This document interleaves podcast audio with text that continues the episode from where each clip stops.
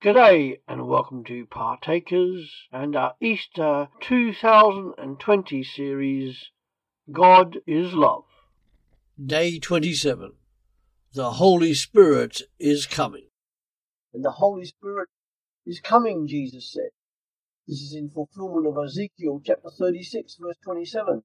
And I will put my spirit in you and move you to follow my decree and be careful to keep my laws. This is where all the Almighty and all powerful God will indwell those who follow him. And throughout his ministry, Jesus had talked about how after he had departed, that the Holy Spirit would come. For example, John 15, verse 26. And we know from other writings in the New Testament who the Holy Spirit is and what his ministry is. The Holy Spirit is spoken of as God, 1 Corinthians 3, verse 16. The attributes of God are ascribed to the whole to the Holy Spirit. Life, Romans 8 verse 2. Love, Romans 15 verse 30. And truth, John 16 verse 13. And the Holy Spirit is also a person and is always referred to as He in the New Testament. He relates to us as a person for He is a comforter, guide, and teacher, John 15. He can be blasphemed against, grieved, Ephesians 4 verse 30.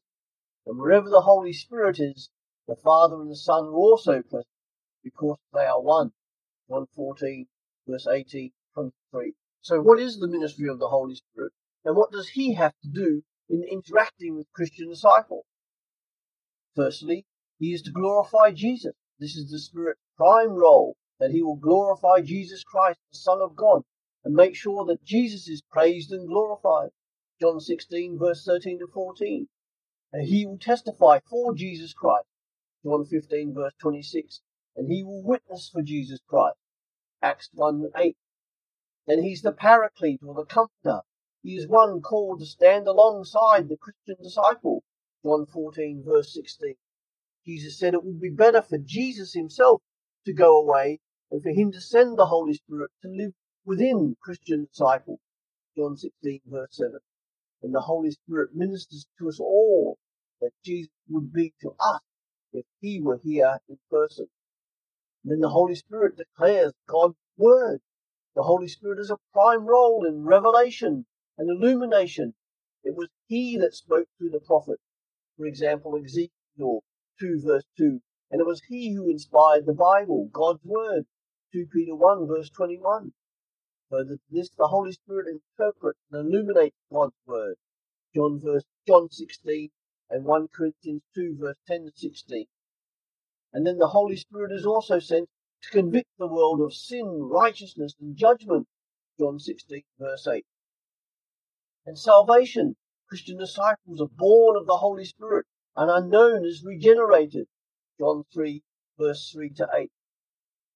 And he indwells God, this almighty, all powerful, magnificent God, lives inside each Christian disciple through the Holy Spirit. Without the Holy Spirit, a person cannot be a Christian disciple. Romans 8 verse 9, Galatians 2 verse 20, Colossians 1 verse 25 to 27. And the Holy Spirit indwelling the Christian disciple is assured proof of their Christian disciple being God's possession. possession. 2 Corinthians 1 22, Ephesians 1 verse 3. And the Holy Spirit is a deposit guaranteeing the future redemption, salvation, and inheritance of the Christian disciple. And there's a filling of the Holy Spirit.